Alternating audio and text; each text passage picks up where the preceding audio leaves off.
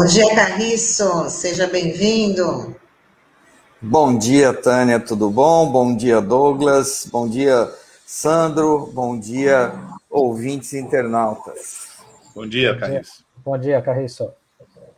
Carriço, a gente estava aqui expondo a situação da, da eficácia do, do, do, do lockdown, o avanço aí da pandemia mas a pandemia tem mostrado aí uma fase muito, muito negativa nas comunidades carentes, não é isso? É, a gente é, chegou a comentar isso algumas vezes no ano passado, né? Quando a, a primeira onda começou a tomar impulso, a gente já observava algumas situações preocupantes, mas ainda com números que não davam para a gente fazer uma análise mais aprofundada, né? É, a prefeitura ela, ela, tem um site muito interessante que faz o georreferenciamento dos casos, né? Eu queria até pedir para o Taigo é, colocar aí na tela o mapa de, de calor, né? É, quanto mais vermelho aí, maior concentração de casas, quanto mais a, amarelo menos casos e as áreas que estão em azul são as áreas que não têm casos. Muitas delas, muitas delas que não tem morador mesmo, né? Como a faixa do Porto e algumas áreas do morro. Bom, o que a gente observa que é, de fato a concentração de casos ela está na orla, até porque a, a pandemia no, num primeiro momento é, escolheu os mais idosos, né, como vítimas, vamos dizer assim, preferenciais, né? É, no entanto, é, o, as variantes é, novas parece que têm mudado um pouco esse cenário. É, nos bairros é, mais é, pobres da cidade, especialmente essa área da esquerda, né, que, que concentra algumas favelas, como o Dique da Vila Gilda, o Mangue Seco, o Caminho da Divisa, e o, os próprios bairros, né, Castelo, Rádio Clube e Areia Branca, também a gente observa uma certa concentração.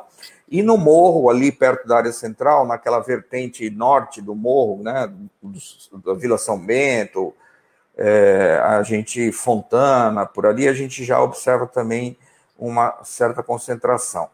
É, eu queria ver se dava para mostrar a manchete que saiu na tribuna de ontem, né? Dando conta da, dessa é, é, liderança aí de casos que, na verdade, em bairros carentes, que na verdade não é em termos numéricos, mas é em termos proporcionais, né?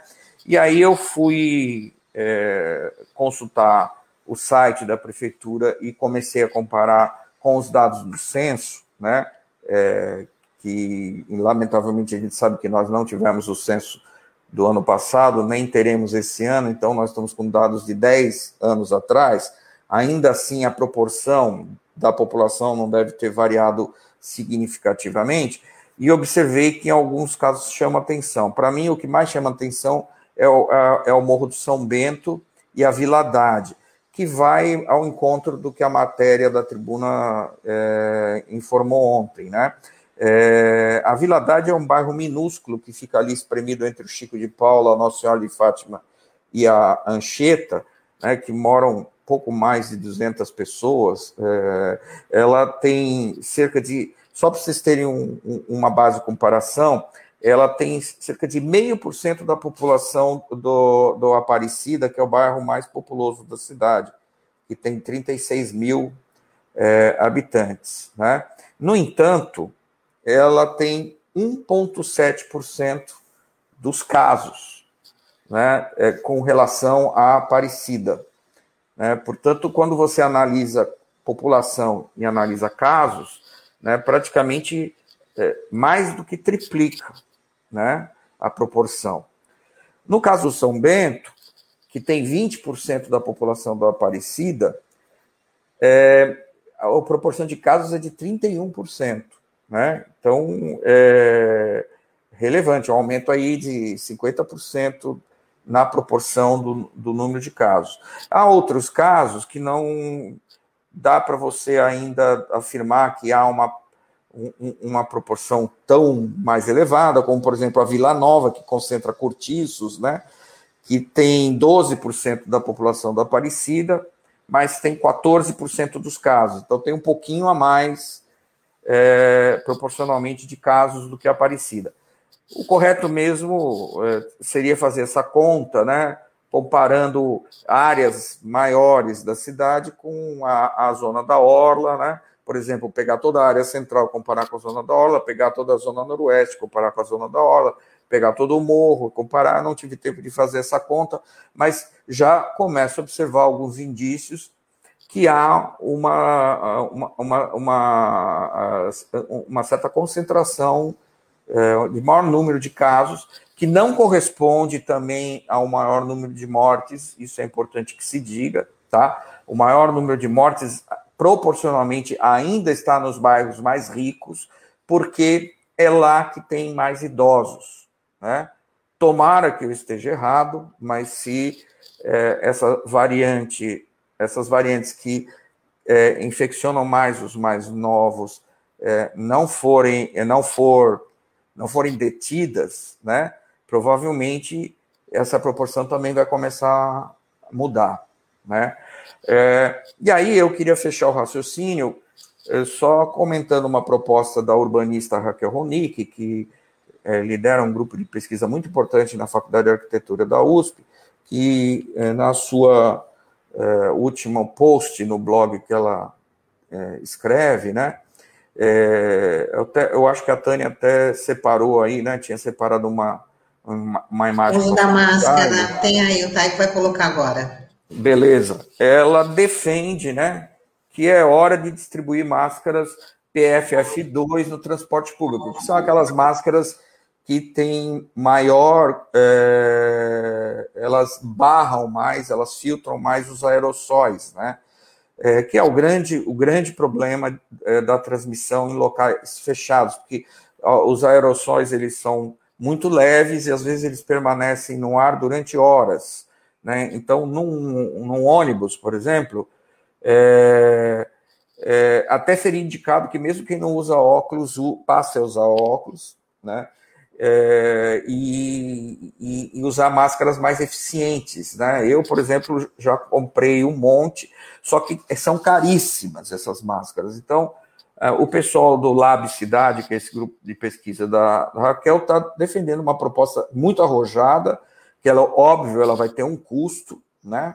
mas talvez no ganho de escala o custo dessas máscaras caia, né? se você passar a distribuir em massa para a população de baixa renda, né, mas é importante que se tenha isso em mente. A gente já discutiu aqui em programas anteriores né, a, a questão do ônibus, da lotação dos ônibus. E se a gente pensar nessa é, maior incidência proporcional de casos nos bairros mais populares, é justamente essa população a que mais usa o transporte coletivo.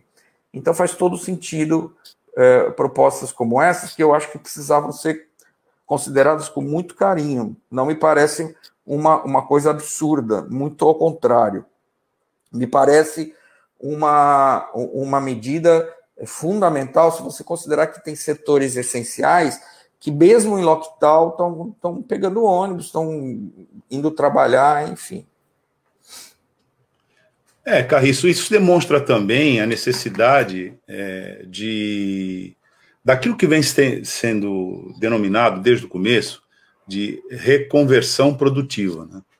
Quer dizer, quando você apresenta né, essa possibilidade que você apresentou da distribuição de marca, máscaras que são mais eficientes na filtragem né, desses agentes e da necessidade de distribuição em massa, isso é, de certa maneira, uma intervenção em favor da saúde na produção desses insumos é, oxigênio hospitalar, é, uma série de é, medidas concretas né, que dariam conta de uma política mais eficiente, porque nós estamos dizendo, é, no caso de existir uma política, que já começa por aí, né, porque se você considerar o território nacional, não existe política, existe uma, um conflito né, que está totalmente fora da agenda sanitária, é um conflito de é, protagonismo para o próximo período eleitoral que vai acontecer.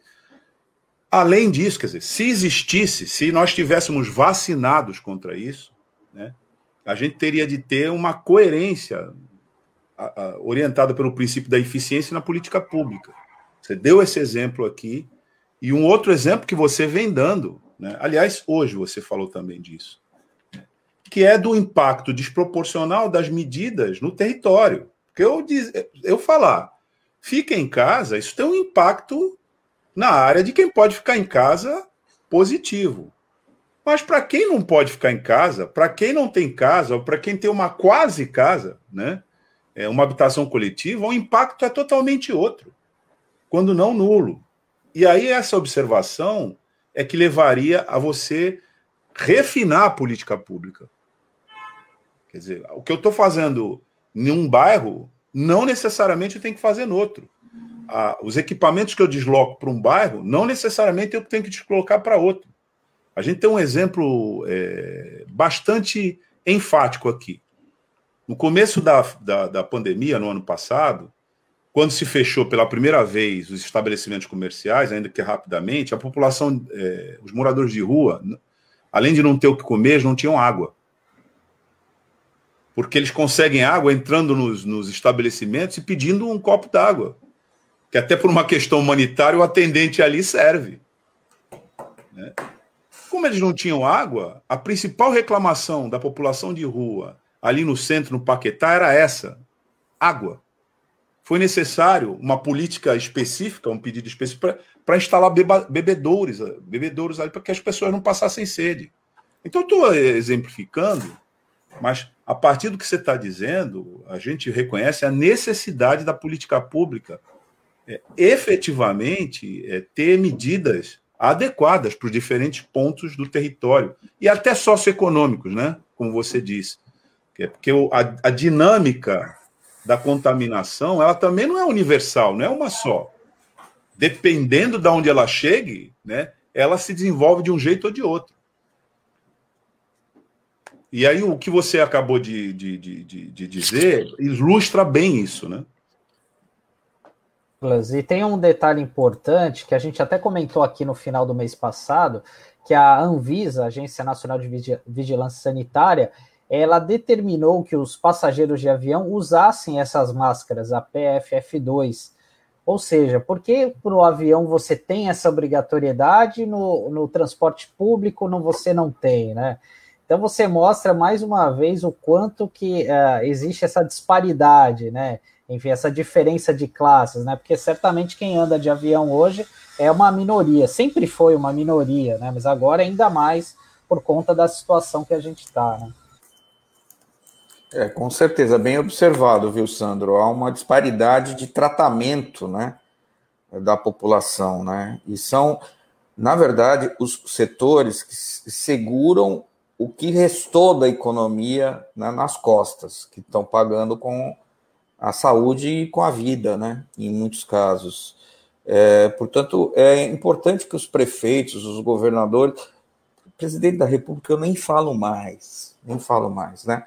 É, é importante que os prefeitos e os governadores considerem a, a, a necessidade de empreender medidas para segurar a transmissão do vírus no transporte coletivo.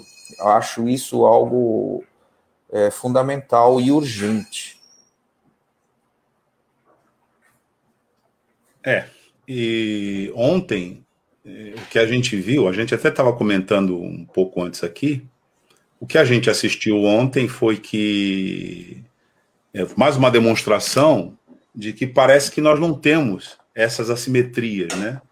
Que a gente indicou aqui. Então, é, a principal autoridade do município vai, agradece, diz: bom, agora vamos voltar a flexibilizar no auge né, da, da, da pandemia. E alguém, alguém não, vários né, especialistas tinham indicado o seguinte: o Marcos Caseiro fala isso também. É, quando você atinge um determinado ponto de comprometimento da rede de atendimento hospitalar, você já precisa pensar em logística, porque você não vai atender daí para frente os que chegarem. Não é preciso 100%. Alguém já indicou que 85% você já tem que pensar em logística, porque o Sandro também colocou aqui um pouquinho antes, né? Que agora as pessoas ficam mais tempo na UTI com essa variante. É, e mesmo com essas circunstâncias todas, a gente ouve a autoridade principal do município dizendo: bom, agora nós estamos bem, com todos esses indícios que dizem que nós estamos mal, né? É, flexibilizar e, claro, se você faz isso numa circunstância dessa, você vai agravar a situação e daqui a pouquinho você retorna ao colapso novamente. É, é triste, não? Carriço, queria agradecer aí mais uma vez sua participação. A gente vai te aguardar semana que vem. Muito obrigada e boa semana. Boa semana. Bom restinho de semana, né, Carriço? É, exatamente. Amanhã já é sexta-feira. É uma boa semana protocolar, né? Que a gente vai falando. Bom dia, tudo protocolar. Né? Bom dia, tudo bem? Tudo protocolar. a gente sabe que no meio Até... dessa situação é impossível, né? Mas ok. Até semana que vem, Carris. Tchau, tchau, Carris. Até quarta. Até mais. Um grande abraço a todos.